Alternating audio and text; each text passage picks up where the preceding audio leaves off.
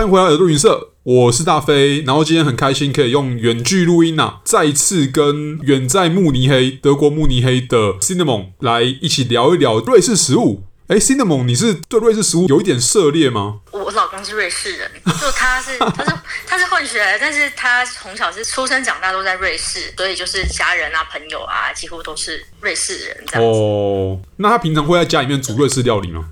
瑞士料理其实就是很多，它不用很麻烦的煮，然后就是你可以买半现成的回来，就是是会煮，但是煮的成分好像也没有那么多，好像就是你买那个半成品回来，然后稍微弄一弄就可以上桌了。哦，但因为你现在是住在巴伐利亚，是住在慕尼黑，那理论上然后理论上从巴伐利亚到瑞士也不是那么远。所以，假设如果你们真的想吃道地的瑞士食物，应该是可以直接坐火车去嘛，对不对？去吃。呃，对对啊，因为我们就是现在没有住很远，所以就常常会回去。然后你知道，就是巴伐利亚这边也算是阿尔卑斯山这这一带，它吃的料理有一些部分蛮相近的。然后你知道，就是食物会，然后食物会流行，就可能说，虽然是德国人，他们也是会流行吃一些，比如说意大利的披萨啊，法国的什么东西，然后瑞士的什么。所以其实像我们今天要聊到的食物，有些东西是德国是不难买到的。OK，应该这样讲说，因为瑞士本身也是一个多语系的国家，那就是比较偏瑞士那边，可能就它的食物就会比较偏呃被瑞士所影响。那因为你之前也有跟我提过说，像靠近法国的瑞士们的城市们或城镇们，然后他们的食物可能也有些地方法国边境、法国瑞士边境这边，例如说像呃夏慕尼。这些地方其实都找得到这样子，那我就有听过那个烤 cheese，就是呃 raclette，这个应该是算是最有名的瑞士食物之一了。对啊，这好像在一般的，例如说法国，可能边境的餐厅都找得到这样子。其实就是你知道，瑞士有法语区，它的就是西边跟法国接壤的地方其实是讲法语的。对，那你知道他们讲同个语言，然后其实文化也比较像，所以我觉得整个瑞士啊，虽然德语区占比较大。但是他们整个饮食文化，你如果跟德国人、跟奥地利人比起来，他们的饮食文化真的比较丰富。因为我觉得是有受到法语区的人，然后甚至是意大利语区的人影响，然后甚至连你知道这些字，像 raclette 啊、fondue 这些都是法文字，哦，不是德文。嗯嗯嗯嗯。哎、嗯，fondue 就是那个嘛，就是那个是锅的意思嘛，对不对？对对对，它是锅哦，有啦。你知道那个，其实，在一般的法国餐厅，甚至在台湾都有，就是你可以吃到一些仿度，但是我就不太确定它味道是不是跟你在瑞士的时候吃到一样，因为瑞士肯定，呃，像你刚刚讲，它应该会受到法国或德国影响，但它还是会有当地的口味嘛？嗯，对，很奇妙，就是像 Roclette 来说好了，就是我们之前有一次去法国也发现，哎，他有卖 Roclette，就买回来吃吃看，跟瑞士的真的会有。一些些不一样，我觉得可能是法国人他们喜欢吃口味更重的。哦，然后对瑞士买的烤起司，就是你买原味的话，它的口味是比较淡，但是也是蛮香。然后在法国吃到就是。你知道有点接近那个 blue cheese 那种一点点臭味，所以搞了半天，其实瑞士人吃的比较清淡一点点，这样吗？呃，其实没有，就是它有分很多种口味。嗯、像这个 raclette 它就是像里面有些会加胡椒啊，然后是还有微辣味的。然后你知道那种超市的包装一般比较大这种口味，如果你想要追求，比如说那种比较有名的那个起司坊工厂生产出来的，嗯，你也是可以去就是那种超市起司柜，然后就是买那种比较贵，就看起来是那种比如说小农出来的啊，哦、或是那种当地精选。对对对，有很多选择可以选。了解，所以其实就像刚刚 Cinnamon 提到的，你如果真的是到了瑞士，然后。想要自己用比较稍微合理一点的成本，然后就是如果不上馆子的话，不去餐厅的话，还是可以想办法，例如说从瑞士的一些超市或是一些卖店好了，去买一些半成品，或是当地有在提供的食材，然后再用自己烹调方式来处理这样子。对，因为你知道，就是瑞士他们饮食文化，我觉得跟我们很不一样，他们连当地人就是去餐厅都是。有 special occasion，比如说要庆祝什么生日啊，然后什么家族聚会，大家才会去餐厅。一般大家都是在家里自己煮。然后我觉得对于游客来说，你如果去玩，天天吃餐厅，就是负担真的很大，而且重点是贵还不一定好吃。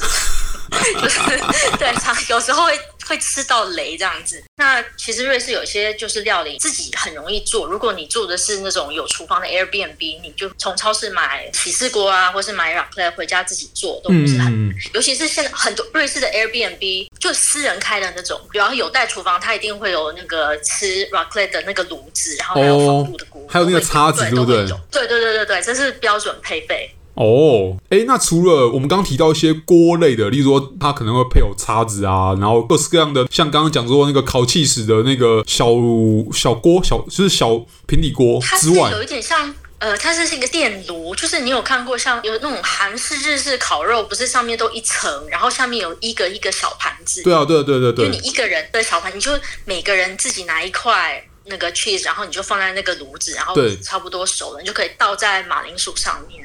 哦，加自己要的香料，然后 raclette 其实一般是配腌蔬菜，就是醋腌的那种蔬菜。嘿因为然后瑞士这种这么冷的地方，他们就是冬天没有新鲜蔬菜吃，然后所以蔬菜都是腌起来，嘿有那个腌小黄瓜啊，然后小洋葱，还有玉米笋。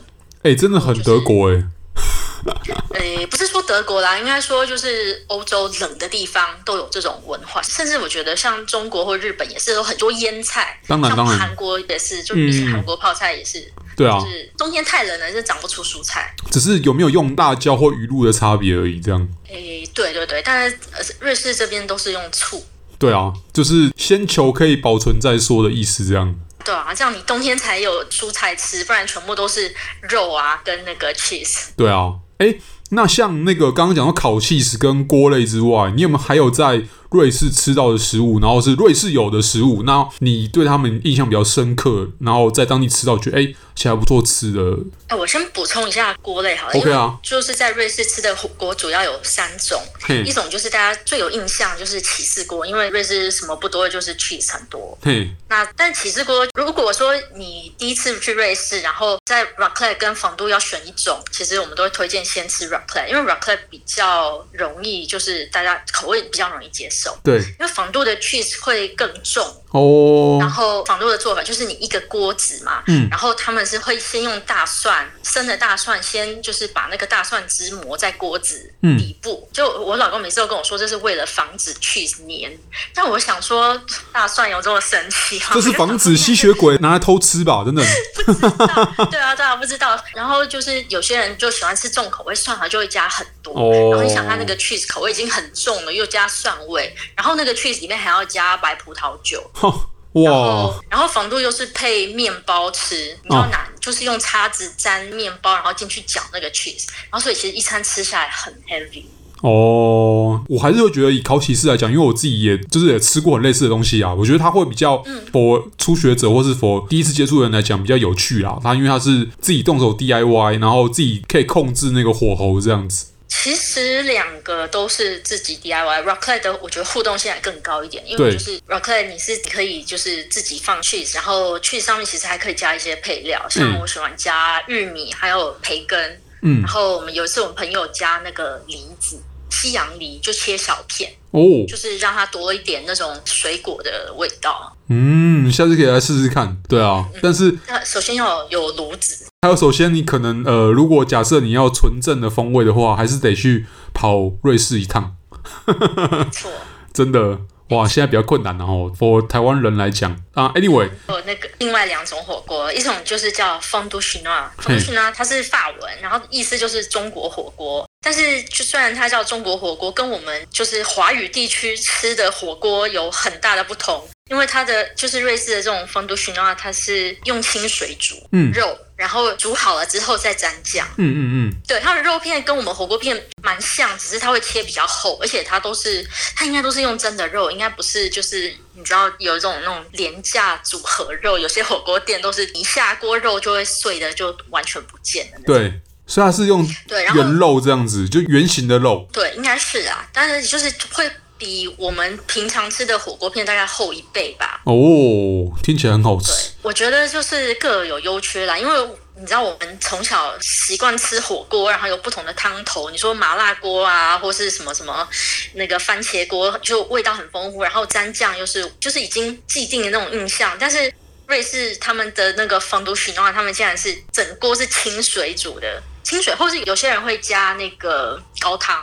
OK，对，就是看家庭怎么准备。那其实就是台湾的整锅就是清汤。那台湾的涮涮锅吗？是啊，是啊。对啊。但是然后它是用那个叉子，它就是跟起士锅差不多，也是用那个长长的叉子，然后你插一片肉，然后放进去煮。嗯嗯嗯、然后一人一格这样子。OK。然后煮好了，然后你就是看你要加什么酱，然后这些酱全部都是西式的，有荷兰酱啊，或是什么美乃滋啊，哦天哪，咖喱口味的酱，这样对，是不是很神奇？不是，不止很神奇，而且听起来好像反而扣分到了。对啊，然后我我当年第一次吃仿都寻的时候，就想说这什么东西呀？对啊，而且也也没有那么的滑，你知道，没有那么的中式啊，就是这个名字取的也是怪怪的。但你要想说，他们传统的仿都就只有 cheese 而已啊，我知道了啦，你知道这个命名的准则，搞不好跟我们叫法式可丽饼那种感觉一样。哦，差差不多，差不多，就是真正的可丽饼也不会加一堆鲜奶油，然后也不会加巧克力香蕉这种东西。好像有哎、欸，我记得有 Nutella 香蕉之类的。可是我记得没有到很喜欢发明口味。这也拜日本人所赐啊，其实应该刚开始是日本人就是发明的，就新口味。好，Anyway，那我们回到那个放度这个锅来，你刚刚说的三种嘛，对不对？那第三种是？对，还有一种。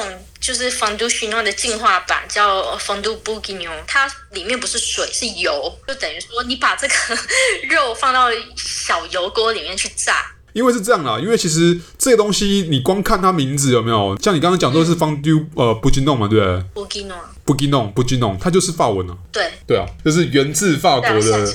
的火锅来着，对啊，所以搞不好其实也这个这个很有争议，你知道，就是可能在瑞士法语区的人就会说是他们发明的，然后在那个法国就是瑞士边境那块又会说他们发明的，所以就反正就是两边都有在吃，然后真正的历史已经不可考了。但是因为你知道瑞士它就是这几种都还蛮流行，但是你看它的菜名就很明显是法文，所以一定是法语区或是法国来的。了解，懂。这就是锅类啊，还有烤起司，它有个共同的特点，就是你准备起来不会很麻烦。所以在瑞士，只要冬天朋友邀请你去他家吃饭，或者说我们全家在吃那个平安夜大餐的时候，那不是风都就是风都西诺，要不然就是 raclette。